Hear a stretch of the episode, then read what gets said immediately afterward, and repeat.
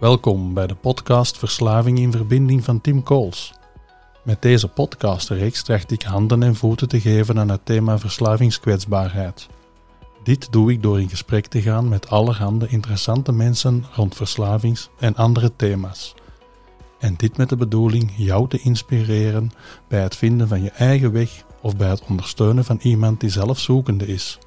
Neem eruit mee wat voor jou kan bijdragen aan een bewust en verbonden leven.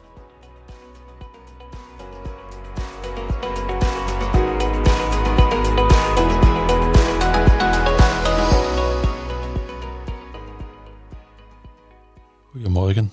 Hallo, Fijn dat ik hier mag zitten aan jouw livingtafel. fijn dat je er bent. Oh, wel, dank u wel. We hebben er net al goed gepraat over een aantal thema's en hebben nu beslist een podcast op te nemen rond gamen, rond kwetsbaarheid, in verslaving daar rond. En ik denk dat jij daar wel heel wat dingen over te vertellen hebt. Mhm. Matthias, wat wil jij over jezelf al vertellen en over jouw link met het thema gameverslaving? Ja, dus ik ben zelf eh, iemand die gameverslaafd is geweest. Eh, of ik heb gameverslaving gehad toen ik eh, jong was, toen ik student was. En ook daarvoor, tijdens mijn, mijn schoolperiode, ben ik daar zo heel geleidelijk aan ingerold in het gamen. Eerst was dat nog onschuldig, hier en daar wat spelletjes spelen. Maar zo tegen dat ik in het vierde, vijfde, zesde middelbaar zat, is dat toch een steeds groter deel van mijn leven geworden. En op een bepaald moment ging eigenlijk bijna al mijn vrije tijd naar het spelen van spelletjes. Ik spreek nu over ongeveer eh 20 jaar geleden. Hè. Ik ben nu 37. En toen had ik het ook wel moeilijk op school, erbij horen, vaak niet goed weten wat te zeggen in groep, op café, als mijn klasgenoten ergens naartoe gingen, of naar fuiven. Voor mij was het altijd heel lastig, dat was een heel stressvolle omgeving. Eh, veel luide muziek, veel volk. Ik vond het helemaal niet zo leuk. En dus om de duur begon ik allerlei excuses te verzinnen om niet te moeten gaan. En het gevolg was dat ik natuurlijk ook heel veel thuis eh, ja, achter mijn computer zat om den duur.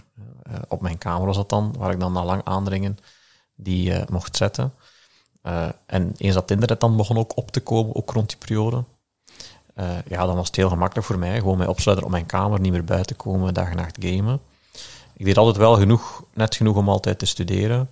Maar ja, daarbuiten ging eigenlijk al mijn vrije tijd naar, naar het spelen van videospelletjes.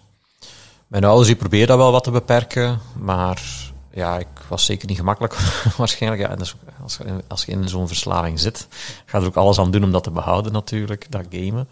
En dus ik was, kon wel soms agressief zijn of, of, manipulatief om, om dat gamen te kunnen eh, blijven voortzetten. En ehm, ja, ik ben dan wel blijven verder studeren. Ik ben dan op de hogeschool in Mechelen eh, IT-management gaan doen. Nu, noemt dat Thomas More, eh, hogeschool daar. En ehm, ja, zo tijdens mijn studies is dat nog meer uit de hand gelopen. Ik heb daar een spel leren kennen, World of Warcraft, een soort van online rollenspel.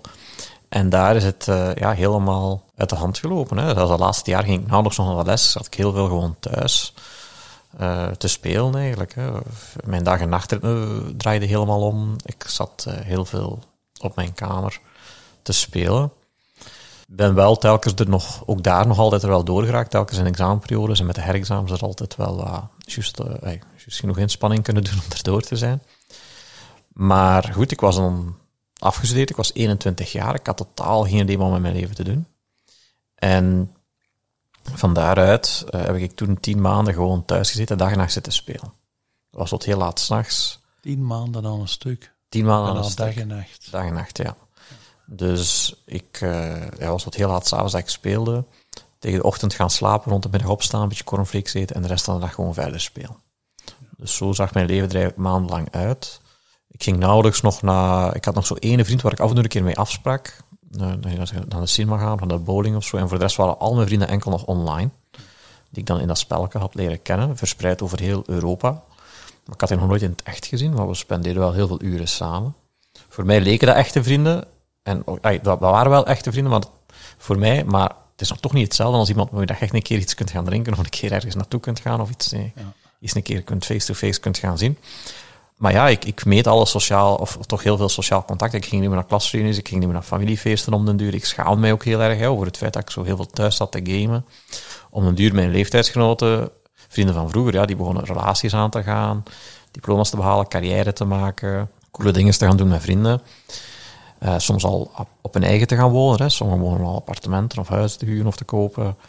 Uh, kinderen te krijgen, sommigen zelf. Ja, en voor mij was dat wel heel confronterend. Hè, want ik zat dan thuis op dat kamertje bij de mama en papa. Spelletjes spelen nog altijd dag en nacht. In mijn verslaving, in feite. Hè, en dat je toch tijdens die periode dat ook doorgaat.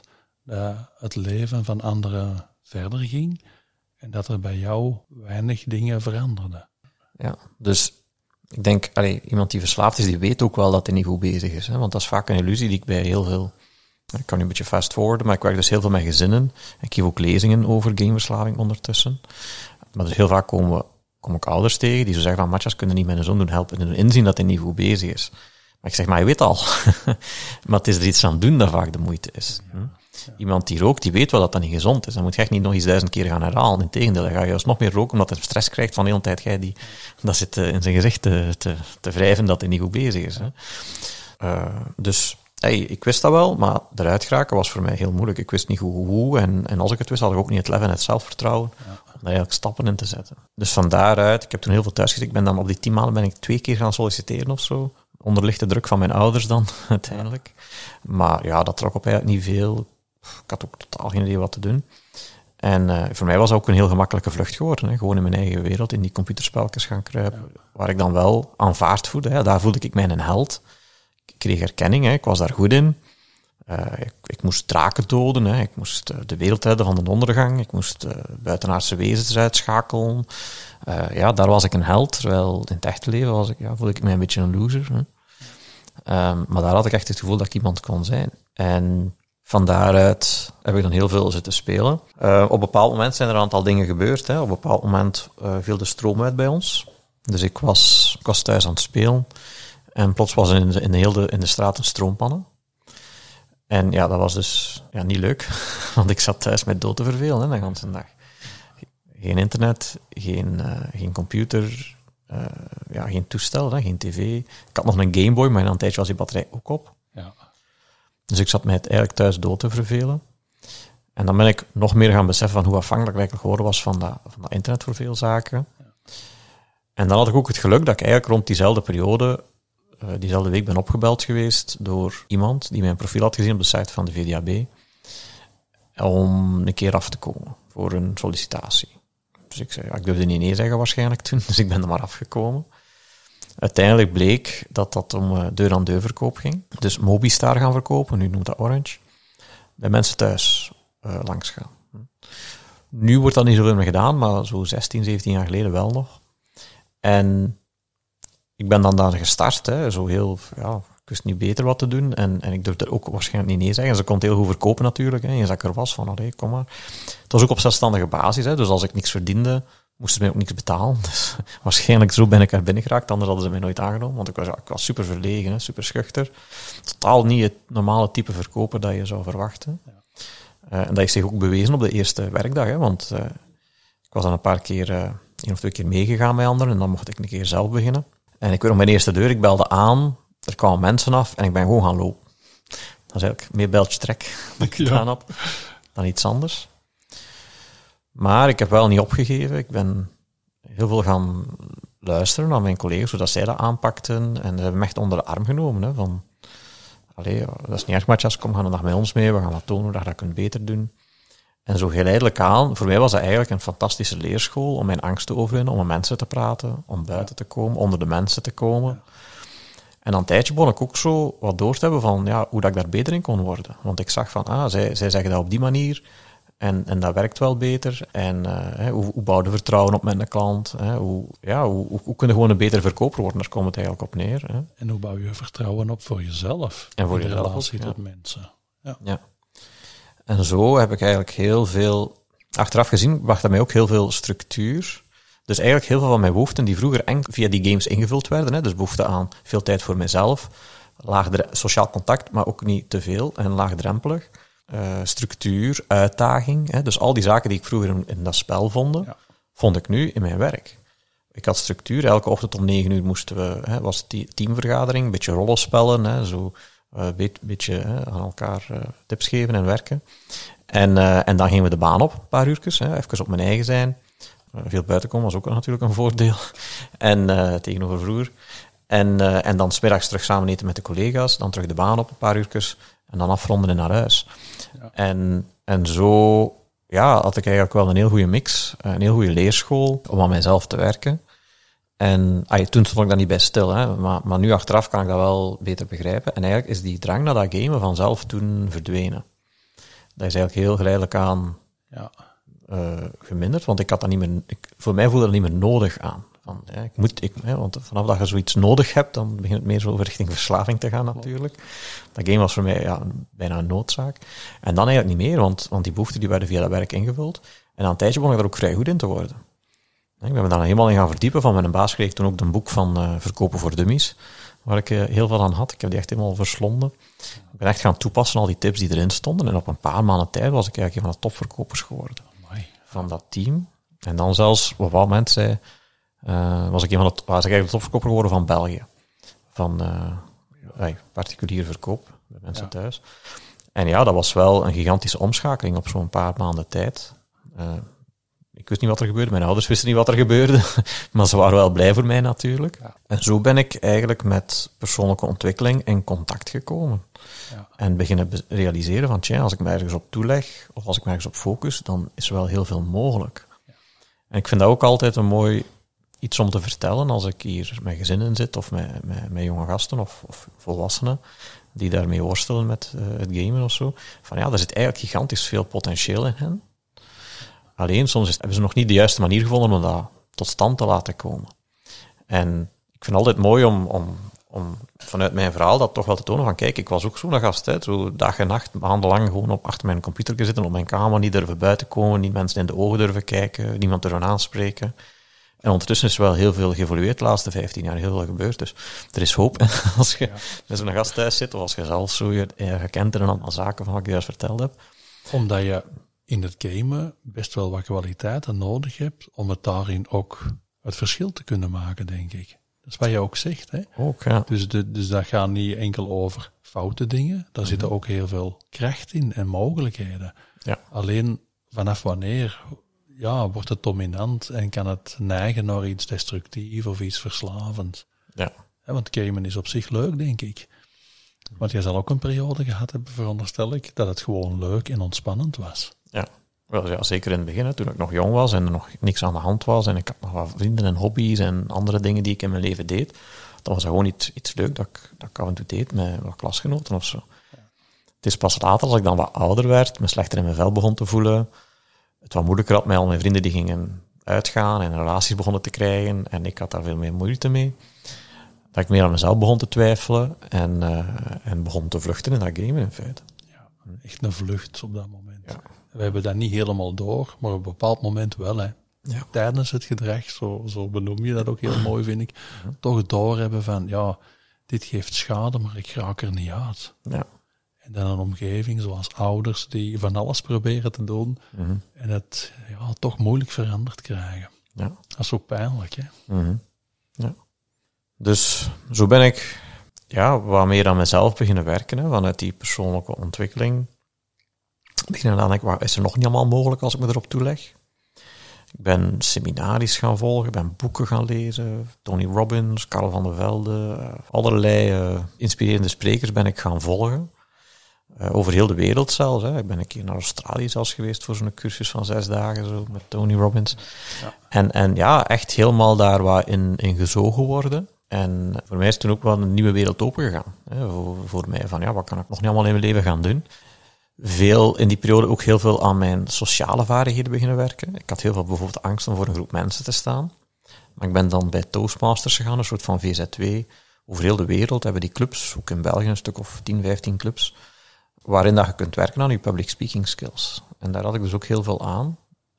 Ja, ik kwam daar binnen, hè, super uh, onzeker en, en, angstig om voor een groep mensen te spreken. En na een paar jaar was ik daar echt heel vlot in geworden en uh, heb ik daar heel veel steun aan gehad. En, en ben ook, ook andere... het, is wel, ja, het, is, het zijn allemaal vrijwilligers hè, en jij zit daar om elkaar te steunen. Dus, dus ik heb er eigenlijk wel heel veel gehad aan, aan, die, aan die periode ben toen in de Club van Antwerpen ben ik toen heel veel geweest. Ik ben er ook een, tijd, een jaar voorzitter geweest van de club. En dan ook in Gent vaak uh, naartoe gegaan. En dan via daar ben ik ook nog aan andere dingen gaan werken. Hè, zo. En dan eigenlijk wat ik in die spelletjes heel goed kon, was zo strategisch nadenken. Hè, want hoe kan ik de vijand uitschakelen? Maar nu ben ik dat gaan toepassen op mijn eigen leven. Van oké, waar ben ik niet goed in en waar wil ik beter in worden? Wat zijn vaardigheden die mij later in het leven nog veel zouden kunnen helpen? En ik merkte van oké, ik kan al, dat lukt al voor een groep spreken. Maar zo vragen krijgen of improviseren of zo op, onvoorbereide situaties uh, inspelen is voor mij nog heel lastig. Dus dan dacht ik van oké, misschien kan ik improvisatietheater gaan doen. Zo sketches, workshops gaan volgen om daar beter in te worden. En, en, en dan ben ik dat gaan doen een jaar. Hè. Ik had moeite met aanraking. Uh, zo, ja, thuis werd dan nooit echt heel veel gedaan. Hè, zo knuffelen en, en zo aanraken. En voor mij was dat gewoon ook heel lastig. En, en ook ja, op gebied van relaties was ik ook heel onervaren. Ik denk, mijn eerste relatie heb ik pas al op mijn 6, 27 jaar. En dan dacht ik van, oké, hoe kan ik wat meer... Plus, ik, zat ook, ik had ook het gevoel dat ik heel strak in mijn vel zat. Zo heel, nogal stijf. Soms in mijn bewegingen en mijn denken enzovoort. Uh, het zou kunnen dat ik... Ik heb nog nooit echt de test gedaan, maar het zou kunnen dat ik autisme heb. En... Uh, of toch in die richting ga, alleszins. En veel van de gasten waar ik mee werk, die daar gevoelig voor zijn, die hebben dat ook. Hè. Net als ADHD of hoogbegaafdheid, dat ik heel veel ook tegenkom. Dat is zo'n doelgroep, zo die introverte, intelligente jongens. Ja. Kom ik wel heel vaak tegen, die daar echt helemaal in opgaan. Maar dat schrijf je ook in je boek, hè? Ja. Zodat bepaalde mensen, uh, of met bepaalde kwetsbaarheden of net krachten, het is maar hoe dat we er nog kijken, een grotere gevoeligheid hebben om dit soort van processen te ontwikkelen. Hè? Ja. Uh, ja, voor mij was dat lastig, maar dan ben ik salsa gaan, dansen. dat heb ik dan anderhalf jaar zo gedaan en af en toe nog. Um, maar echt zo heel naar mezelf gaan kijken en gaan zien, oké, welke, waar ben ik minder goed in en waar wil ik beter in worden en wat kan mij later in het leven nog helpen. Hè? En ik wist, eh, ik had van mijzelf, het kan zijn dat ik als ik te veel afwijk, dan dat maar weten, hè, maar ik had van mijzelf um, het idee van, kijk, ik heb een bepaalde aanleg voor technische zaken programmeren, uh, alles wat met technologie te maken heeft, fotografie zelfs, uh, van alles eigenlijk, maakt niet uit. Ik had er een bepaalde aanleg voor. Hè. Ik was ook vaak de gast thuis. Als er een, als er een probleem was met, met mensen in een computer, dan moesten ze bij mij komen. Hè. Dus ik was zo hè, de go-to. En in elke familie had je wel zo iemand, hè, een onkel of een broer of iets anders of een zus, die daar goed mee overweg kan. En, en ik had zoiets van, oké, ik kan daar goed in worden, maar eigenlijk veel van de mensen waar ik naar opkeek, ondernemers en, en ja, investeerders en van alles en nog wat. Um, of inspirerende sprekers, die waren allemaal goed in communicatie. Ja. En dus ik had zoiets van, oké, ik kan goed zijn en, en ik kan misschien beter werken aan mijn programmeren en zo, en mijn skills en daar iets in gaan doen. Of ik denk dat het gewoon handig zou zijn om, om, om mijn communicatieskills eerst aan te gaan werken en daar vooral aan te gaan werken. Want zolang dat die uh, ja, onder niveau zijn, als ik het zo mag zeggen, gaat dat voor mij altijd lastig blijven. Dus je hebt jezelf echt in de stretch gezet op veel momenten. In de stretch zone. Zo, ja. ja. Niet om de beste communicator aller tijden te worden of de volgende Barack Obama, maar wel om dat op een punt te krijgen dat ik niet mij zou hinderen op andere gebieden in mijn leven. Ja. En dus zo ben ik daar een aantal jaar heel erg op gaan focussen. Ook op carrièrevlak zijn er een aantal dingen veranderd. Ik ben dan andere dingen gaan verkopen, een tijdje websites gemaakt en verkocht, een tijdje zonnepaneel verkocht toen dat al zo uh, 2009, 2010 zo populair was. Ik heb een tijdje, op het einde was ik dan, op mijn dertigste was ik vastgoedmakelaar. Huizen gaan verkopen. Dat ook heel graag gedaan. maar dan had ik zo het gevoel van, ha, dat kan toch niet dat ik de enige ben die zo worstelt, of geworsteld heeft, met dat, uh, met dat gamen, met, dat scherm, met die schermen. En dan ben ik gaan denken van, ja, wat kan ik daaraan doen? En ik zal misschien, maar ik zal misschien een klein beetje teruggaan. Ja. Want zo in die periode van mijn 21 tot mijn 30 jaar waren er ook momenten dat ik af en toe herviel in dat game. Ja. En ja, dat was soms heel kort, soms een, een, dag of een weekend of een avond of soms een hele maand dat ik precies van de aardbol terug verdwenen was. Terug in dat proces helemaal. Terug Al helemaal. die kenmerken. Ja, Vaak, vaak was dat gekoppeld aan een soort van tegenslag. Een relatie die stopte, op het werk dat wel lastiger ging. Ja, ja frustraties, uh, eenzaamheid, van alles en nog wat. je zo vaak in die richting. Onzekerheid over de toekomst. Uh, ja. En, en ik merkte dat dan, dan dat gamen heel vaak... Uh, of schermtijd in het algemeen, hè, want we spreken nu heel veel over gamen, maar als het niet gamen is, is het Netflix of... Ik heb ook zo wat series gebingewatcht vroeger, uh, dat is ondertussen gelukkig al lang geleden, maar, maar dan, hè, dan was het soms daarin dat ik dan helemaal in opgezogen werd. En dat gamen, dat kwam wel af en toe terug. En op een bepaald moment was het, was het dan zo erg. Ik was echt gewoon, ik had al jaar, of ja, er zijn periodes dat ik jaren niet meer gespeeld heb. En dan plots terug een maand wel. Of een avond gewoon, hè, of, of gewoon een nachtje door heb gedaan dan. Plots out of the blue, hè, een spelje geïnstalleerd, up, terug de hele dag en nacht ges, eh, gespeeld, heel de nacht door. En op een bepaald moment ik dacht ik van, allee, hoe kan dat nu? En ik was het zo beu dat ik gewoon alles heb buiten gegooid. Ik, ik had al geen tv. Toen ik op mijn eigen ben gewoon, had ik bewust gekozen om dat niet te hebben, want, want ik merkte dat dat ook soms heel verleidelijk was om dan achter te zitten. Hè. Dus die aantrekking tot die schermen, die is gewoon Ja. sterk. Ehm, en dus de tv die had ik niet meer, maar dan op een bepaald moment heb ik zelfs mijn computer buiten gedaan. Ah, ik heb hem eigenlijk aan een vriend gegeven. Een half jaar lang had ik thuis geen computer. Eh, zelfs mijn internetabonnement heb ik thuis opgezegd. ja. Radicaal. Echt extreem, ja. Eh, Cold turkey noemen ze dat soms Ja. ook wel. Ja. Van het ene op de andere. Ik had wel nog mijn... Ik had wel, ik had wel een beetje berekend gedaan. Hè. Ik wist dat... eh, eh, ik had me wat voorbereid. Ik had wel nog mijn gsm om dingen op te zoeken of op te vragen of zo eventueel. Ja. Mm, Maar thuis die afleiding niet meer hebben, die wifi en die een computer, dat, was toch wel, dat heeft wel heel wat geholpen toen. En ik had wel nog op het werk, kon ik desnoods nog wat eh, in mijn vrije tijd of, of buiten de uren nog wat dingen opzoeken als nodig was of, of afdrukken of zo. Dus dat- we waren daar wel heel flexibel in. Ja. Dus dat viel wel heel goed mee. Eh, maar thuis was het een veel rustigere omgeving geworden. Ja. En mij hielp dat wel heel veel.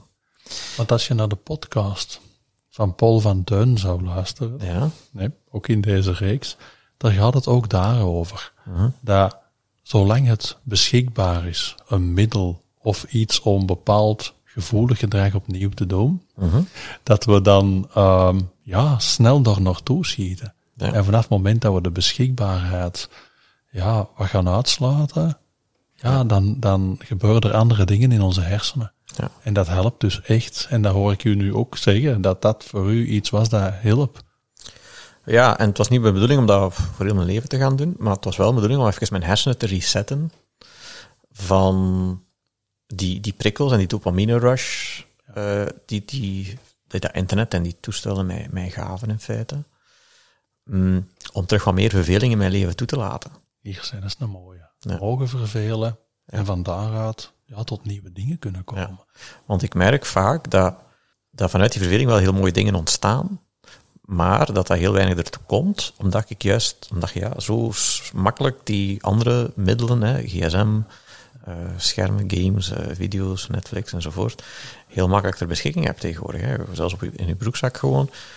Waardoor dat heel verleidelijk is, elk vrij moment, eh, op het toilet, in bed, eh, op, op de bus, op de trein, thuis, eh, overal eigenlijk, die toestellen bij de hand te nemen, om toch maar niet met die verveling of die stilte te moeten dealen, hè, te moeten omgaan. Of met jezelf bezig te moeten zijn. Ja, met jezelf bezig te zijn, in feite. hè. Over je eigen leven nadenken. Is soms heel, is eigenlijk, een van de moeilijkste dingen is die- in de wereld die er is. Ja. Gewoon stilzitten met je eigen gedachten in stilte. Met jezelf, zonder afleiding, zonder iets anders. Dat is een van de moeilijkste dingen dat er is. Meditatie bijvoorbeeld is ook zo iets dat daar heel veel mee te maken heeft. Dat is niet evident, maar wel heel waardevol. Ja, en mensen zijn niet altijd klaar om daartoe te komen en Mhm. om Ja. dat stuk te zien. Zo. Ja. Maar het is net in het mogen de last tegenkomen. Want dat vragen mensen aan mij soms ook. Hoe kan ik ervoor zorgen dat ik me niet slecht voel? Mhm. Terwijl het zit net in het mogen slecht voelen Mhm. en daar dus leren iets mee doen. Ja. Maar ja, en in, dat slecht voelen is dat ook, dat is, dat is of gelijk, hè, hoe kan ik zorgen dat ik altijd gelukkig ben? Maar gelukkig, dat is een emotie, dat, is, dat komt en dat gaat. En hoe meer je dat probeert te forceren, hoe ongelukkiger dat je juist meestal wordt. Hè. Ja. In plaats van gewoon te accepteren dat er momenten gaan zijn dat het goed is, momenten dat het wat minder goed is. Wat niet wil zeggen dat we er niet aan kunnen werken om meer van die momenten te creëren dat het goed is. Maar om daar vast, halstarrig aan vast te hangen, Ja. lijkt me niet zo de ideale manier van werken.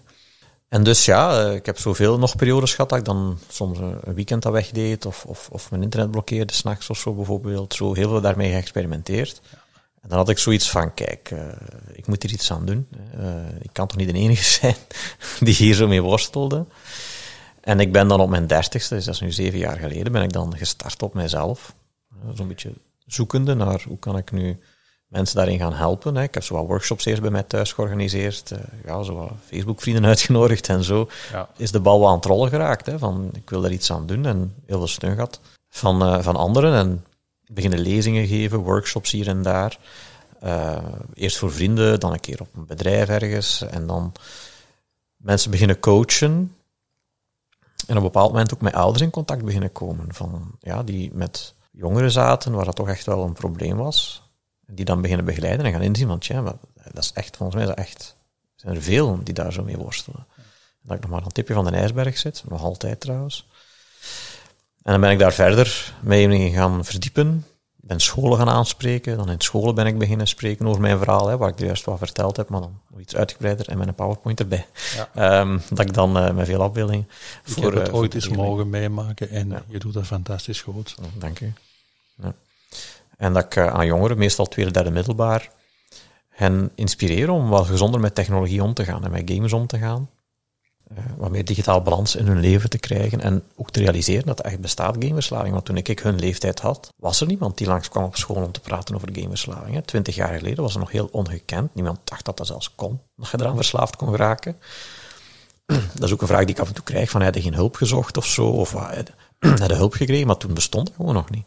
Ik ben wel eens een keer naar de psycholoog geweest, maar die kon mij ook niet echt heel veel helpen. Die begreep dat, niemand begreep dat waarom dat mensen zo graag achter een scherm zouden zitten. Nu, nu begrijpen we het allemaal. Hè. Iedereen is een beetje smartphone verslaafd soms, denk ik. Of denken ze zelf, maar um, ja, dat is gewoon voor die doelgroep, die daar heel gevoelig voor is, dat nog eens uitvergroot maal zoveel. En nu is dat iets makkelijker te vatten, maar nog altijd blijft dat voor heel veel mensen moeilijk als je daar niet zelf op dezelfde manier als je niet die persoonlijkheid hebt die daar gevoelig voor is, is dat, is dat soms heel moeilijk om dat in te beelden waarom dat iemand zo gehecht kan zijn aan, aan videospelletjes. Hè. Een beetje pixels op een scherm is dat. Maar ja, voor mij is dat soms ook moeilijk om te begrijpen waarom mensen verslaafd worden aan alcohol. Hè. Ik ja. lust dat niet eens. of, of drugs, ik heb nooit genomen. Dus eh, ondanks mijn verslavingsachtergrond moet ik wel wat inspanning doen om, om, om, om om daarin mee te leven. Dus ik kan me wel inbeelden dat dat voor ouders die helemaal niets met verslaving te maken hebben, soms nog veel moeilijker kan zijn. Ja. Om te begrijpen waarom daar jonge gasten aan zo'n onnozel spelletje verslaafd kunnen raken. Dat is wel zo. En, uh, en voor sommigen is het echt moeilijk. En dus uh, ik heb dan iemand leren kennen ook, die uh, net afgestudeerd ook was als psycholoog en ook zo wat moeilijk, moeilijk moeite heeft gehad met zijn gamegedrag. Bij hem was het vooral zijn studies die hij wat verwaarloosde en ook wel een klein beetje dat sociale. Maar ook zijn thesis dat hij dan een jaar heeft eh, extra moeten voor, voor werken, omdat hij een jaar gewoon op zijn kot zat te gamen. Ja. En uh, samen hebben we dan uh, Game Changers opgestart, hè, een paar jaar geleden. Game Eigenlijk een beetje het verlengde van wat ik al aan het doen was. Om het nog wat professioneler aan te pakken en, en, en ja, meer mensen te kunnen bereiken. Samen met Bavo Vrooman dan Game Changers. En zo ja, zijn we ondertussen al op heel wat scholen geweest, eh, heel wat gezinnen beginnen begeleiden. Vaak ouders die ons contacteren met jongeren, meestal jongens. Begin soms al vanaf 10 jaar tot 25, soms 30 of ouder.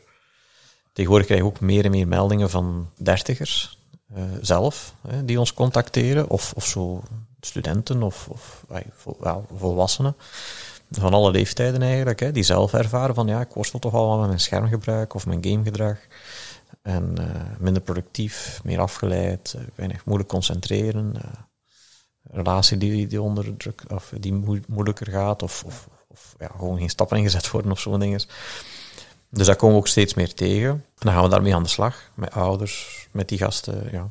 Soms is dat ook gewoon ouders die komen, die moeite hebben met hun zoon, hè, die ook nog in die ontkenningsfase zit, als ik het zo mag zeggen. Hè, van ik heb geen probleem, laat me gerust. Gasten van 16, 17 jaar, hè, waar die nog wel die heel veel tijd eigenlijk achter de computer spenderen, of, of de console, of achter hun gsm, ook heel verslavend kan zijn. Soms uh, gasten ja, heel hele weekends, hele avonden, hele weekends uh, achter een scherm zitten. En waar de ouders dan naar ons komen zeggen, wat moeten we doen? Hè? En daar gaan we dan mee aan de slag. Uh, initieel met de ouders. Op termijn kunnen we er naartoe werken dat we ook met die gasten werken.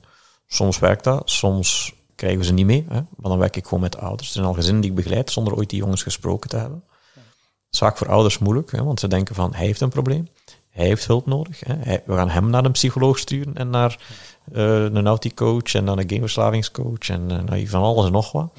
Maar ze onderschatten heel vaak het belang van de, de omgeving. De manier hoe, dat we, dat we hem benaderen, de manier van communicatie, een gebrek aan structuur, een gebrek aan een voorspelbare omgeving thuis, hè, die extra voor stress zorgt, heel veel veroordeling tegenover dat gamen en tegenover dat hij bezig is, waardoor hij nog meer wilt wegvluchten in dat gamegedrag. Moeite om, om acties te ondernemen in zijn eigen leven, om uit zijn comfortzone te komen. En eigenlijk, uh, een heel grote die ik heel vaak tegenkom, is gewoon ja, dat die gasten rot verwend zijn. Hè. Eh, dat is misschien een veel woord, maar, maar ja, zij zitten... Het, het bestaat. Hè. Ze zitten in een soort van vijf-sterren-hotel. Ik noem dat dan... Eigenlijk zitten ze momenteel in een vijf-sterren-hotel. Ik moet dan denken aan... Uh, ik had ooit zo'n mopje gehoord. Een koppel komt bij de dokter. En ze zeggen van, ja, dokter, onze zoon heeft een groot probleem. En hij zegt, oei, wat is het? Ja, hij, hij komt niet meer buiten, hij zit de hele tijd op zijn kamer, hij, hij gamet, misschien smoort hij nog wat wiet en zo. En uh, hij werkt niet, hij helpt niet mee, hij studeert niet, hij doet niks thuis. Hij, is, hij is de hele tijd agressief tegen ons. Hij heeft een groot probleem. En de dokter zegt, hij heeft geen probleem, jullie hebben een probleem. Ja. nou, iedereen zal natuurlijk wel in dat verhaal een beetje een probleem hebben. Ja, ja. Maar eigenlijk, ergens klopt dat wel. Hè? Want zij zitten met de vraag, zij zitten met frustratie. hij zal natuurlijk ook wel niet goed in zijn vel zitten. Nee, het is een, eigenlijk is het een gemeenschappelijk probleem. En het is een gemeenschappelijke aanpak die belangrijk gaat zijn. Met de partijen te beginnen die er al aan willen werken. Soms heb ik hier moeders die alleen komen, soms vaders alleen. Van ja, de partner of de ex-partner vindt allemaal dat niet zo erg is. En de zoon ook helemaal niet, of de dochter. Maar goed, dan gaan we daarmee aan de slag, hè, met die ene persoon. En zo geleidelijk aan uh, werken aan groeien. Dat is nu een heel moeilijke vraag. Maar met ouders aan de slag, wat zijn zo insteken die dat jij dan gebruikt? Kan je daar iets over zeggen? Mm -hmm. ik, ik, bel naar jou ja. in verband met een kind van mij dat een gameverslaving volgens mij heeft. Ja. Maar mijn kind wil niet mee, dus ik zit bij jou -hmm. aan de tafel. Ja. Waarvan denk jij, dit gaat ons helpen en zo ga ik proberen met mensen aan de slag te gaan? Dus um, ik ben aan het denken, want ik zou, er, ik zou er makkelijk een paar uur over kunnen vullen, waar ik ga beginnen. Ik heb er natuurlijk ook nog een boek over geschreven, hè, Game Over. Want daar gaan we nog door weten. Ja, ja. De, essentie, de essentie is dat hoe meer we hem kunnen helpen beter in zijn vel te zitten, hoe makkelijker dat hij die drang om dat gamen te gaan kunnen, kunnen weerstaan. Want die drang die gaat er zijn, die gaat er altijd waarschijnlijk wel ergens zijn, of mogelijk heel, heel miniem. Maar die gevoeligheid voor, voor schermen en voor gamen, die, die is hoog bij die persoon. Maar wanneer wordt het pas echt een probleem? Dat is op het moment dat er andere dingen in zijn leven in, ja, in de problemen beginnen geraken. Hè. Gezondheid, schoolresultaten die achteruit gaan, sociale contacten die onbestaande zijn of, of enkel nog online zijn om den duur. Hè. Heel veel slechte relatie met de ouders, veel ruzie, discussie enzovoort. Dat zijn allemaal, allemaal factoren die meespelen, die ervoor zorgen dat iemand die een normale gevoeligheid heeft voor gamen, in een verslaving komt of belandt. Ja. Omdat dan dat gamen niet meer iets is als leuk als tussendoor om af en toe een keer te doen, maar eigenlijk een soort van escapisme wordt, een soort van vluchtroute om niet te moeten dealen met problemen en frustraties en verantwoordelijkheden. En dus waar wij heel veel aan werken met ouders, is hoe kunnen we hem helpen op een authentieke, duurzame manier beter in zijn vel voelen. Dat wil niet zeggen koekjes geven en gewoon laten gamen de hele tijd. Dat is ook even, dat is, ik maak het onderscheid tussen genot en geluk. Dat is misschien wel gelot en plezier, maar dat is niet oprecht geluk. Dat is niet hetzelfde. Dat is niet hetzelfde als een keer met vrienden een keer uitgaan en een wandeling gaan doen en een keer afspreken of met de familie een bordspelavond organiseren. Dat is ook, dat is leuk, dat, dat, dat, dat gaat meer richting geluk. Een, een, een serie binge-watchen op Netflix een hele dag en niet uit je bed komen, dat is genot. Dat is plezant misschien, even, maar achteraf voel je, je altijd slecht. En denk je van, wat heb ik nu gedaan vandaag? En dat is korte termijn. Ja. Dat houdt soms lange termijn stabiliteit tegen. Ja, dat is korte termijn heel, prikkels en beloningen en geluk, of uh, genot eigenlijk, in plaats van een duurzaam iets op termijn opbouwen. Dat is soms moeilijk dat onderscheid te begrijpen, denk ik, of, of zeker voor die gasten alleszins. Uh, want ze grijpen natuurlijk heel veel naar dat korte termijn genot. En dat is soms ook heel verleidelijk. Maar geleidelijk, maar eigenlijk willen we werken aan, aan meer, hoe kunnen we meer duurzaam geluk creëren in hun leven. En in mijn boek zijn er, uh, zijn er eigenlijk vier stappen hè, waar ik het over heb. Je hebt interesse tonen en niet gaan veroordelen. Dus wat bedoel ik daarmee is, ja, vermijden om, om dat gamen en dat schermgebruik te veel gaan veroordelen, waardoor ze nog meer eigenlijk, dat die band tussen u en uw kind nog meer verstoord geraakt. Aansluiting of, maken. U, of uw partner, hè, dat kan ook, want we krijgen ook vaak meldingen van personen die zeggen, ja, mijn partner is misschien gameverslaafd. Dus, dus echt proberen een keer mee te spelen, samen te gamen. Probeer eens een keer te vragen van ja, hoe zit dat in elkaar, die spelletjes. En ja, misschien als je dat lang niet gedaan hebt en nu gaat daar plots mee beginnen omdat je die een podcast hier beluisterd hebt, dat je zo even gaat denken van wat is zij nu aan het doen hier. Hè? Dus het moet, moet echt oprecht zijn, hè? Dat, je hebt daar wat geduld voor nodig. Maar waar het vooral eigenlijk om gaat, is dat veroordelen los te laten. Ja. Dat is de eerste stap. De tweede stap, heel belangrijk, is grenzen stellen. Grenzen stellen. Zoals ik juist zei, hoe dat ik er naar kijk, is die gasten zijn eigenlijk gebouwd op een manier waar ze altijd gaan denken van hoe kan ik met zo weinig mogelijk inspanning zoveel mogelijk resultaat bereiken. Hm? Voor veel mensen komt dat over als sluiheid. Ik noem dat liever hyperefficiëntie. Ja. Dat is eigenlijk energie. Hoe, hoe kan ik mijn energie zo zinvol mogelijk inzetten? Ja. ja? Dus ze gaan altijd de makkelijkste uitweg kiezen uit een situatie. Voor veel ouders is dat moeilijk om te vatten, omdat zij anders in elkaar zitten. Ja. ja. En dus wat gebeurt er? Bijvoorbeeld, er zijn hè, vaak ouders met verschillende kinderen, met meerdere kinderen. En eentje ervan die heeft moeite met, met zijn game en al de rest niet. En dan denken ze van, ik snap het niet, ik heb ze alle drie of alle vier op dezelfde manier opgevoed. Hoe kan dat nu? Ja, ten eerste, ja, iedere, iedere persoon is anders. Ja.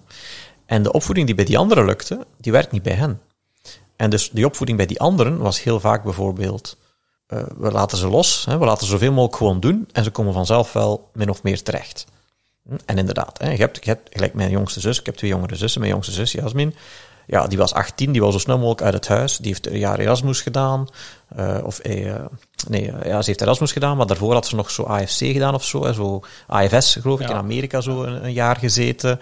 Die wou zo snel mogelijk op haar eigen zijn. Die wou zo snel mogelijk zelfstandig zijn, haar eigen plan trekken, haar de wereld ontdekken, wereldreizen maken. Die, mijn ouders moesten die zelfs tegenhouden om niet de hele tijd weg te zijn en, en enzovoort. Hè. Dus als je zo'n kind hebt, is dat geweldig. Hè? En dan, dan werkt die manier van, we, we laten ze los en alles komt wel min of meer goed, dan werkt dat. Maar bij die gasten is het anders. Als je zegt van, we laten ze los en alles komt wel goed, het gevolg is, hij zit op een kamer en komt niet meer buiten. Ja? Waarom? Omdat die zoiets hebben van, ik heb mijn sociaal contact, ik heb mijn uitdaging, ik heb mijn structuur, ik heb alles wat ik min of meer nodig heb. Niet, niet alles, maar toch de meeste dingen. Vanuit de comfort van mijn eigen kamer. Die hebben niet die drang om andere dingen te gaan doen. Die hebben vaak heel weinig buiten, hè, gelijk kleren kopen, er goed uitzien, kapper, uh, ja, deo. Nee, gewoon, die zijn weinig bezig met zelfzorg, zijn weinig bezig met andere dingen. Hun geld gaat ook heel vaak gewoon naar, naar, naar hardware, hè, naar software of naar games en, en zo'n dingen. Ja. En, uh, en dat is voor hen hun, hun, hun, grootste ding. En dus als je die loslaat, ja, dan heb je inderdaad soms een gast van 20 die meer uit zijn kamer wilt komen. Dat is, hè, dat is bij iedereen anders, maar bij hen is dat wel uh, heel, heel, vaak het geval. Dus wat kunnen we eraan doen? Dat is eigenlijk grenzen stellen. Zeggen van, kijk, dat is geen optie. Dat jij gewoon zeven dagen op zeven en elke avond in de week achter een computer zit. Ja? Dat mogen we doen. Misschien als je later op je eigen woont en werkt en, inkomen, in je inkomen hebt, dat kan. Maar in dit huis is dat geen optie. Ja. En, en soms vinden we het moeilijk om te begrenzen. Ja. Dat is niet zo evident, ook voor iedereen. Mm Maar we drukken er wel heel hard op dat het iets is dat ja, echt nodig is, hè, om bepaalde mensen te helpen. Ja. Ja. ja. In een boek van, uh, was de verslaving voorbij, denk ik, van Jan Geurt. Jan Geurt, ja. ja. Daar stond uh, op het einde ook een aantal, een heel, uh, het ging veel over verslaving natuurlijk, en op het einde stond er ook een klein hoofdstuk over tips voor ouders, of voor de omgeving alleszins. En daar zeiden ze ook van, ik geloof dat onvoorwaardelijke liefde was, en keiharde grenzen. dat was de tip om met iemand die daar gevoelig voor is of verslaving heeft, daarmee om te gaan. Hè. Dus ja, zeker, ik kan me inbeelden gelijk bij gokverslaving of zo bijvoorbeeld, dat dat nog erger is. Hè, dat je nu overal begint te lenen en, en, nog meer in de problemen geraakt. En dan is het echt gewoon een kwestie van, oké, ik zie u graag, ja, ik wil u helpen, maar ik ga u geen geld meer geven. Ja. Of uh, in dit geval een gameverslaving is dat van, kijk, ja, kijk, je kunt niet iemand forceren om naar buiten te gaan, om uh, vrienden te maken en sociaal te zijn en van alles nog wat te gaan doen in zijn leven, als hij gewoon graag thuis zit. Maar je kunt wel verdomd saai maken thuis. Ja, ja. En dus we moeten vooral focussen op de dingen waar we wel in hand hebben. En dus dan werken we bijvoorbeeld aan, in het begin is dat vaak een schermvrije familieavond. Dat is vaak zo een van de eerste stappen die we zetten. Ja. En dat heeft eigenlijk heel veel verschillende voordelen. Hè? Want de band tussen, hè, want wat wordt er dan gedaan? Dan wordt er samen uh, gekookt. Als dat nog gaan gekoppeld wordt, is dat zelfs nog een extra bonus. Samen koken, dan samen eten en dan samen een bordspel spelen. Ja. Wat is het voordeel van een bordspel? Dat is dat dat een beetje aanleunt bij het gamen. Het is ook zo een beetje een game, natuurlijk. het is eigenlijk een game. Maar het is uh, veel trager. Het is veel socialer. Want offline sociale dan tenminste. Ja. Eh, en het geeft veel meer duurzaam geluk in plaats van kortstondig genot. En we zijn anders verbonden in de familie. Ja, we zijn meer, meer, meestal meer verbonden. Dus, ehm, dus dat bijvoorbeeld inplannen, twee, drie uur één avond. Hè. Je kiest op voorhand hoe lang ongeveer. Dat er zijn van zes tot acht, of van zes tot negen of zo bijvoorbeeld, met eten in. En dat, dat doet vaak al heel veel wonder. Dat gewoon al invoeren, idealiter als ze jong zijn, hoe jonger dat ze zijn, hoe makkelijker dat, dat is. Dat helpt al dat patroon te doorbreken van elke avond achter in de computer te kruipen. En dat maakt het ook voor later, voor hen, een stuk makkelijker om ook andere activiteiten te gaan doen die offline zijn. Een keer met vrienden een bordspel te gaan spelen, ergens naar, of naar een bordspelclub te gaan. Of een keer met vrienden naar de cinema te gaan, of iets anders bijvoorbeeld. Hè? Want het is niet de bedoeling dat de rest van hun leven thuis, ay, dat mag hè, maar thuis die bordspelavond doen of die schermvrije avond doen, maar het is de bedoeling om, dat, om een beetje die gewoonte te doorprikken van elke avond achter in de computer te kruipen. En ja, dat er dan na negen uur, dat ze dan terug een beetje gaan gamen, dan is het maar zo, hè? niet alles tegelijk. Dus dat is al heel belangrijk. Wat ook een heel belangrijk is, is dat die, uh, dat, dat s'nachts niet, dat dat s'nachts uitstaat, bijvoorbeeld dat internet, of dat dat niet op de kamer kan, dat gamen. Daar loopt het heel vaak uit de hand. Want daar is geen sociale controle, daar is geen beperking. Uh, dat dat, ja, dat, en, en daar beginnen dan eigenlijk de problemen zich op te stapelen. Hè, want dan, dan krijgen ze, hè, na lang aandringen, die computer op de kamer. Maar ze kunnen daar zelf, omdat die drang gewoon te sterk is, kunnen ze zelf niet mee om. Om daar vanzelf mee te stoppen. En wat gebeurt er dan? Ja, ze, ze, ze blijven dan een paar uur te laat gamen. Het gevolg is, ze geraken niet in de les de volgende ochtend. Ze geraken achter op school, ze geraken nog meer in de problemen. Zo gaan ze nog meer gamen om hun problemen te vergeten. Ja. slechte rapporten, vrienden willen niet meer afspreken, want ze reageren niet op berichtjes. En zo komen we in een soort van vicieuze cirkel terecht. Van, ja, dat ze meer problemen krijgen in het leven, dan worden die drang naar dat gamen alleen maar groter wordt. Eén ding dat ook belangrijk is hier aan, mee te, aan toe te voegen, vind ik, is dat we niet mogen onderschatten hoe goed dat die games gemaakt zijn tegenwoordig. En ik heb nog geen enkele gehad die verslaafd was aan Tetris of aan Pac-Man. dat zijn altijd... Doet mij een tijd. Ja, van, hè, van vroeger. Van, nu zijn dat allemaal heel goed uitgewerkte spellen van teams van honderden, van duizenden programmeurs en marketeers en gedragspsychologen die eigenlijk dag en nacht zitten na te denken van hoe kunnen we ons spelletje beter maken dan de concurrentie. Niet per se met slechte bedoelingen, niet per se om mensen verslaafd te maken eraan, maar gewoon van als zij het niet doen, als zij niet een spelletje zo leuk mogelijk maken en die van de concurrentie wel, ja. dan hebben ze geen werk mee. Ja. Hm, dat zien we nu ook bijvoorbeeld bij social media. TikTok is op heel korte tijd populair geworden. Waarom? Omdat die eigenlijk een beter algoritme hadden. Die konden veel beter definiëren van hoe krijgen we zoveel mogelijk informatie van, onze van, van onze gebruikers en hoe kunnen we dat gebruiken om hen de leukst mogelijke korte video's en, en dopamineprikkels te bezorgen. Ja, ja. En mensen gingen naar TikTok, of jongeren gingen naar TikTok. En die zeiden, oh my, dat is zo, zoveel plezanter en leuker dan Instagram. Dus nu zijn er heel veel die overschakelen op TikTok bijvoorbeeld. Hè? En ook en, dopamine, elke keer opnieuw, terug de motivatie en het automatisme geeft om altijd opnieuw hetzelfde te doen. Ja. Dat is wat er dan gebeurt. Ja. Ja, dat creëert nieuwe gewoontes. Hè? Ja. En dus ja, Instagram zegt, ja, maar als zo niet mannetjes, iedereen naar TikTok. Dus nu moeten wij ons algoritme weer, weer, onze algoritme en onze app weer beter maken, zodat mensen terug meer op ons platform zitten. Ja. En zo krijg je een oneindige strijd die, die alleen maar gaat landen. En vermoed ik dat wij allemaal het, uh, het korte termijn geheugen hebben van een goudvis van acht seconden of zo. Vermoedelijk. Uh, want ja, hè, vroeger waren filmpjes op YouTube 10 minuten. Nu tegenwoordig hebben ze Reels in, of, of zoiets ingevoerd, hè, of ja. stories. Dat is een 45 seconden, geloof ik. Of een minuut max. Dus ja, onze aandachtspannen wordt steeds, steeds korter en korter en korter. Allemaal, de wereld en de, uh, de online wereld gaat steeds sneller vooruit. Het moet allemaal veel sneller gaan. Dus, uh, dus ja, daar zijn heel veel dingen aan het veranderen. Maar goed, dat, dat is een beetje voor een ander verhaal misschien. En, Matthias, je had, ja. je had het over twee die stappen, dingen al. Hè? Die ja. stappen. Ja, hè? Dus interesse, had je gezegd. Grenzen. Ja, dus die grenzen zijn heel belangrijk. Een goede structuur, een goede voorspelbare structuur thuis.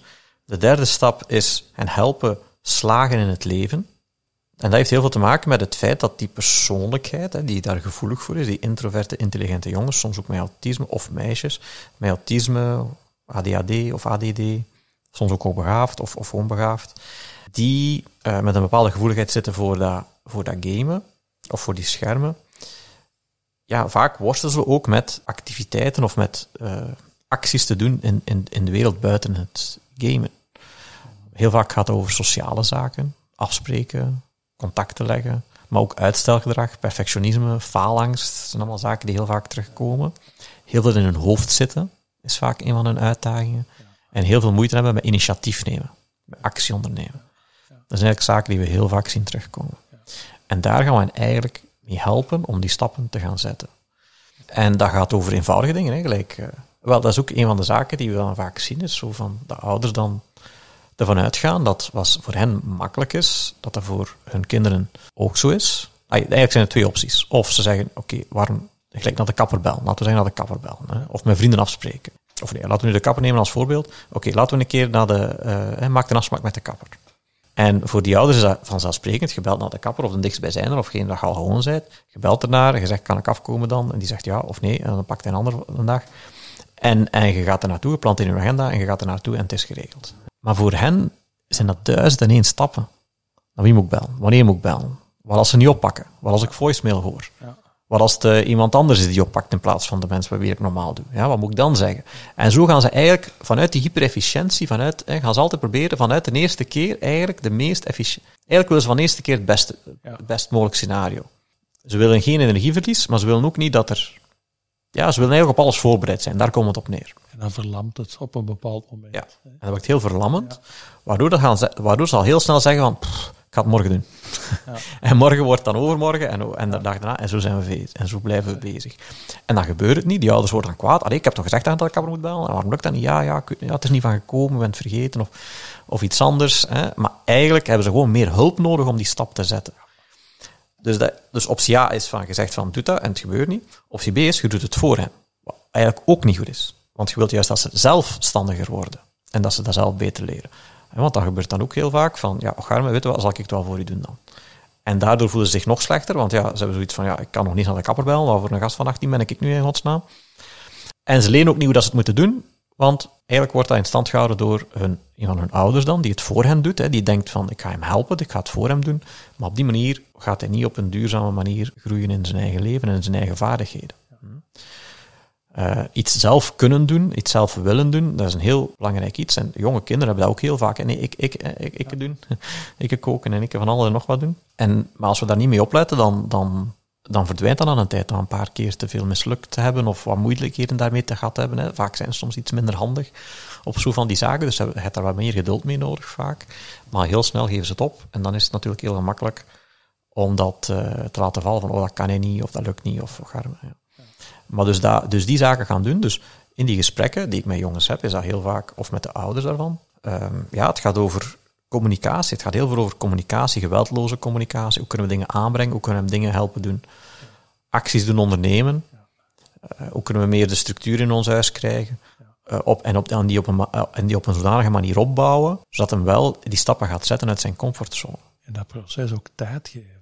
Ja. Niet, niet morgen een resultaat verwachten, maar wel kijken, wat heb ik te doen? Ja. En hoe gaan we dat met stapjes? En dat mag botsen, dat is dikwijls lastig, maar het is in het proces en in het volharden, denk ik, daarin, Mhm. dat de verandering ook kan zitten. Ja. En dus concreet bijvoorbeeld bij die derde stap, dus gekoppeld aan de, aan de vorige ook, van oké, we gaan de structuur uitwerken. Wat vinden we belangrijk dat er in de week gebeurt in dit gezin? Ja? En eigenlijk voor iedereen, of voor de kinderen, kunnen zelf een beetje kiezen, maar eigenlijk voor iedereen ook, is nog, is nog sterker. Van kijk, wij het belangrijk dat iedereen één keer in de week met vrienden afspreekt. Offline. Wij het belangrijk dat iedereen drie keer in de week een half uur gaat sporten. Wij het belangrijk dat we één keer in de week een familieavond doen. Ja? En eigenlijk gaat een soort van schema opstellen, waar dat er op verschillende gebieden gewerkt wordt. Sociaal, gezond, school, eh, meehelpen thuis, zelfstandigheid. Dat zijn zo de vijf thema's die we op die leeftijd heel vaak eh, rondwerken. Ook kunnen op al die verschillende gebieden elke week kleine stappen vooruit gaan zetten. En dan gaan we daar zelfs nog een stap verder in, door daar, maar dat is al meer geavanceerd, door er eigenlijk nog eens punten aan te koppelen. En als die zaken lukken, dan krijgen ze beloningen. Dat kan zijn in de vorm van extra schermtijd, later opblijven s'avonds, misschien een keer pizza bestellen of zo, of sushi, wat was ook, was ook graag zo. Een beloningssysteem. Een beloningssysteem. Ja. Want zo zitten die spelletjes ook in elkaar. Hè? Eigenlijk proberen we van het leven, eigenlijk proberen we van het gezinsleven een game te maken. In games krijg je, hè, je krijgt een bepaald... Je hebt heel veel verschillende soorten spelletjes. Hè? Maar laten we zeggen, je, hebt een, je speelt een bepaald personage en je krijgt bepaalde uitdagingen. En als je die uitdagingen overwint, als je daar beter in wordt, dan krijg je een bepaalde beloning. Hè, meestal zijn dat gewoon ja, een gouden wapen dat je dan krijgt of zoiets. Hè, zoiets ja, dat lijkt dan onnozel, hè, maar, maar, maar voor hen is dat wel heel waardevol. En uh, een gouden wapen of, of, of een extra ranking of zo. Hè. Of ze gaan een level omhoog. Of een skin. Of een skin bijvoorbeeld. Zo'n outfit dat je aan je personage kunt geven. Hè. Daar gaan ze dan helemaal in op. Aan de outfit. En eigenlijk proberen we dat ook wat meer in het echte leven te doen. Want dat, want dat is een van de grote frustraties bij hen vaak. Is van dat, dat het echte leven niet zo in elkaar zit. Als jij nu je best doet voor een examen. Ja, en je hebt dus je moet al, laten we zeggen, een week, laten we zeggen, dat je, of, of een paar dagen dat je er hard voor leert. Wanneer krijg je die beloning? In het beste geval een week daarna, soms zelfs twee weken later, krijg je pas die beloning, namelijk, oké, je hebt goede punten. Ja. Terwijl die online wereld, die gaat veel sneller. Als je, als je nu met je ventje in een ravijn springt, boem, zijn de dood, moet het level opnieuw beginnen. Ja, de feedback, feedback loop is veel sneller in spelletjes. Je krijgt ook onmiddellijke visuele feedback op wat je doet. En constant worden, worden, worden getriggerd door beloningen, pop-ups, uh, geluiden, hè, heel belangrijk in, in die games. Er is zo'n kaartspel dat ik vroeger speelde, Hearthstone. En, uh, en daar kun je van die, ja, van die lootboxes eigenlijk kopen, hè, met kaarten in. Een beetje gelijk met FIFA, zo met spelers erin zitten. En sommige kaarten zijn heel waardevol en sommige kaarten zijn heel, heel weinig waardevol. En dus elke keer dat je zo'n doosje koopt, dan krijg je vijf, vijf kaarten. En dat is eigenlijk heel opvallend, van als je zo over een kaart gaat met je muis, dan ga je zo, oeh, hè, zo, een beetje gelijk in een casino zo. En als je erop, zich opbouwt. Ja, de spanning bouwt zich op. Ja.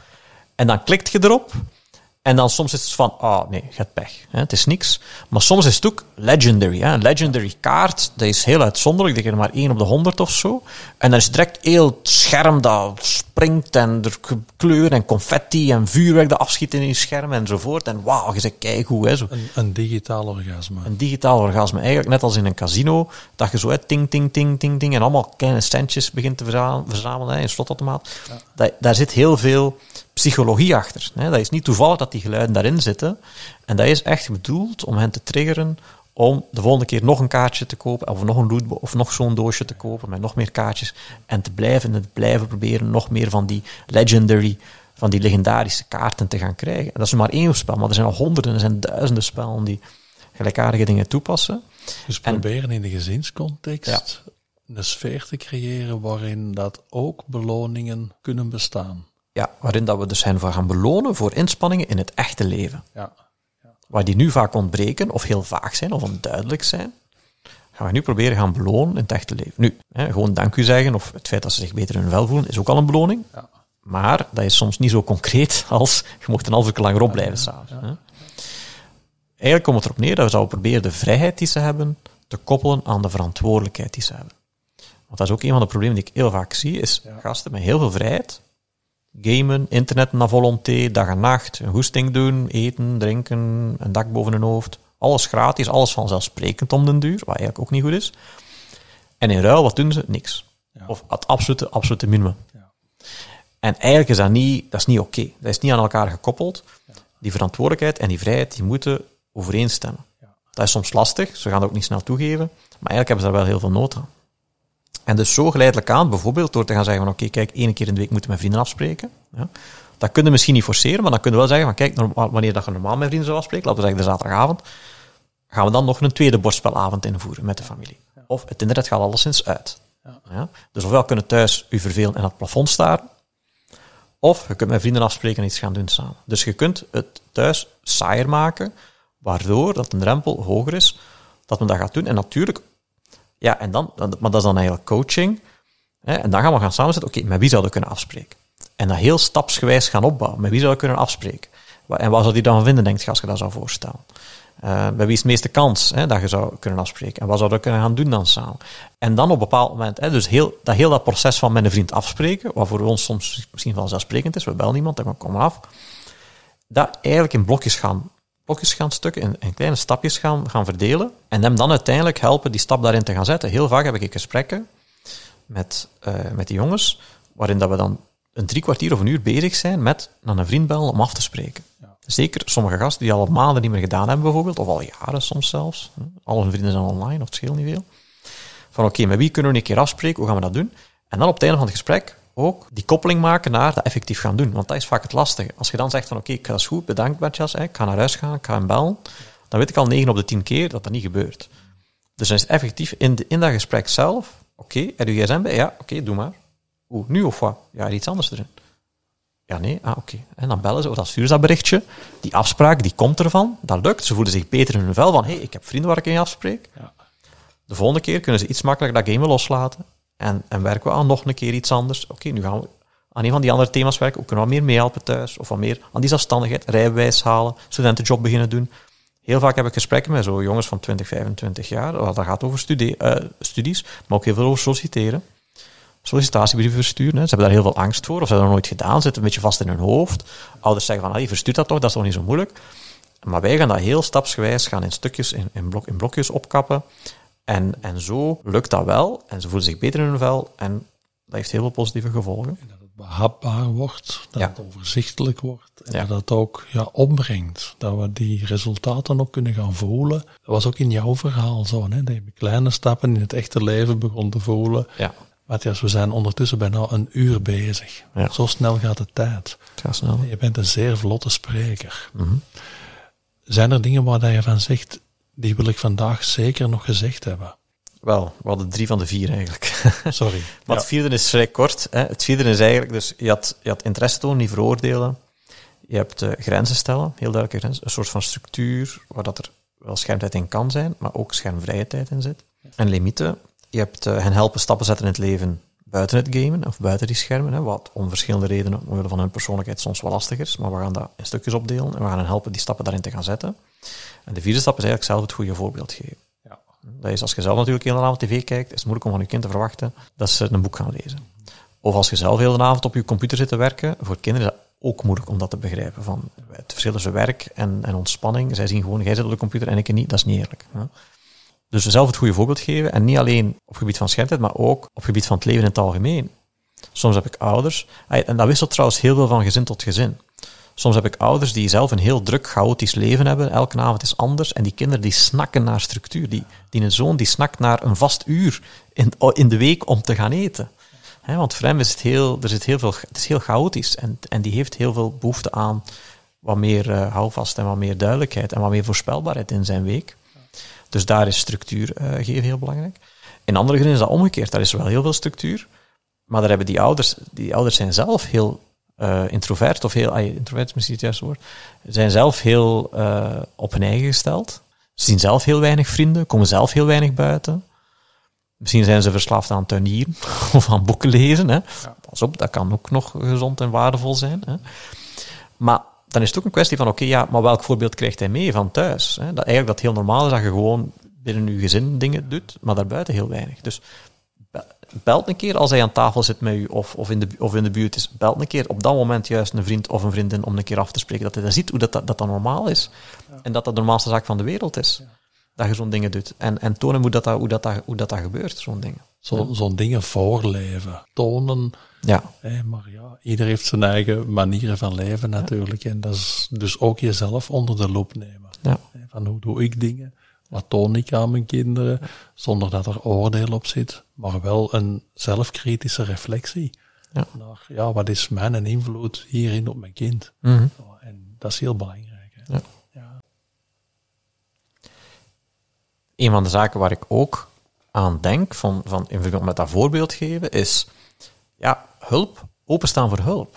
Hm? Ouders komen soms naar ons zeggen van ja, mijn zoon wil geen, wilt geen hulp aanvaarden. Ik zeg ja, maar en, en u zelf dan?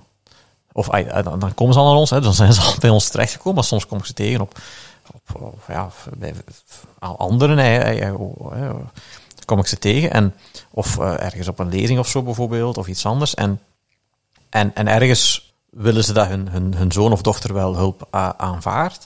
Maar zelf hebben ze zoiets van, ja, maar ik heb geen hulp nodig. Ja, dat is ook geen... Dat is ook, ey, wat, voor, voorbeeld- wat voor voorbeeld geef je dan?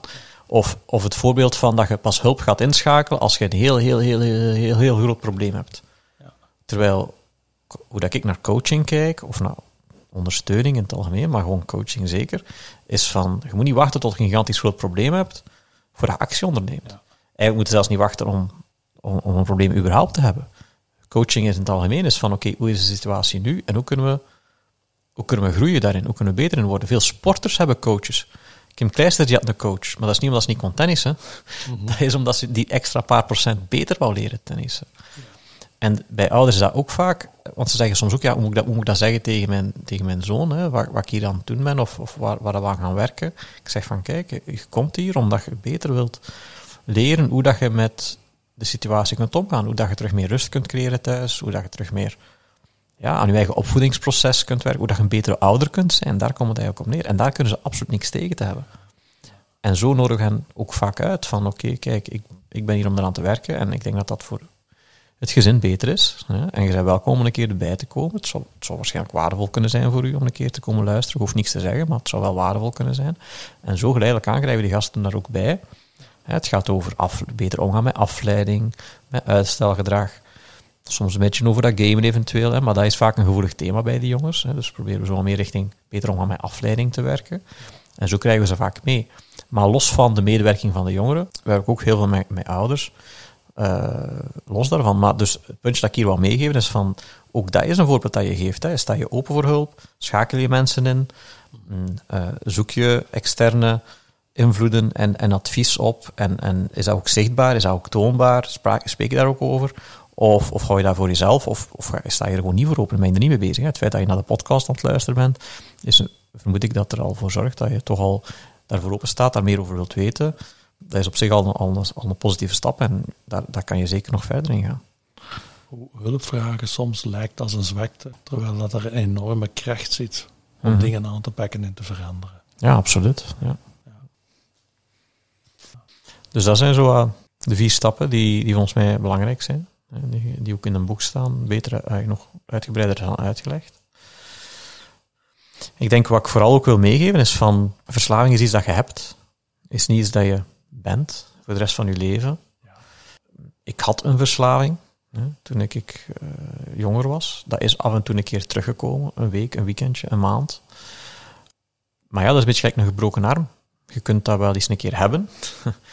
Um, maar dat wil niet zeggen dat het de rest van je leven niet hoeft te tekenen, of dat dat, of dat, dat, dat iets is. Je bent niet een gebroken arm. Hè. We hebben een gebroken arm, zeggen we altijd. En dat is mijn verslaving. Stel, ik heb een verslaving, um, maar het is niet wie dat je bent. En dat kan, dat kan op elk moment kan dat verdwijnen, kan dat weggaan. Je kan er op elk moment aan werken. Het is nooit te laat om eraan te werken. Natuurlijk helpt het om daar vroeger aan te beginnen dan later, hè, van onze hersenen ja.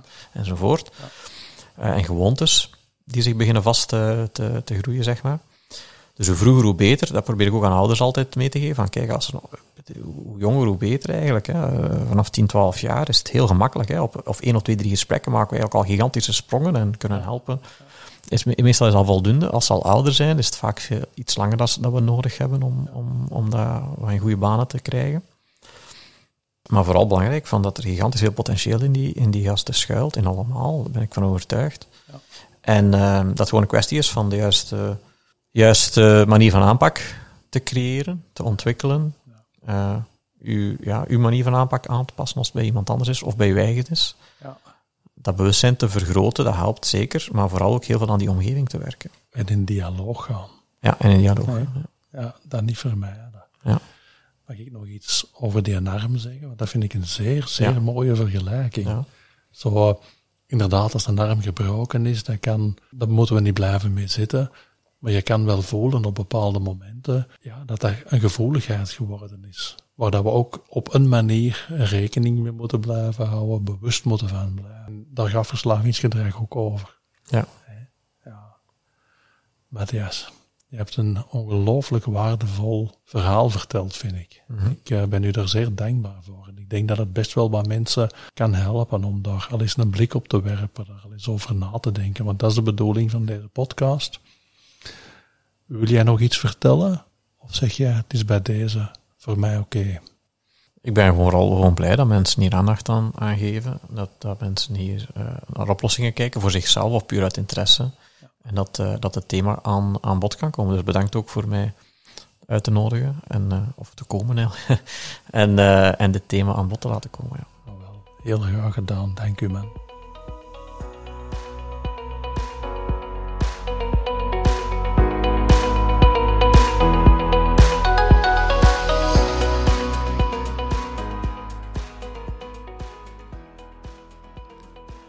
Ik ben alvast heel geboeid door het verhaal van Matthias. Hoe een hobby uit de hand loopt, mede omdat het aansluit op een aantal persoonlijke gevoeligheden en hoe hij erin geslaagd is met kleine stappen rond dit thema iets te gaan betekenen voor andere mensen.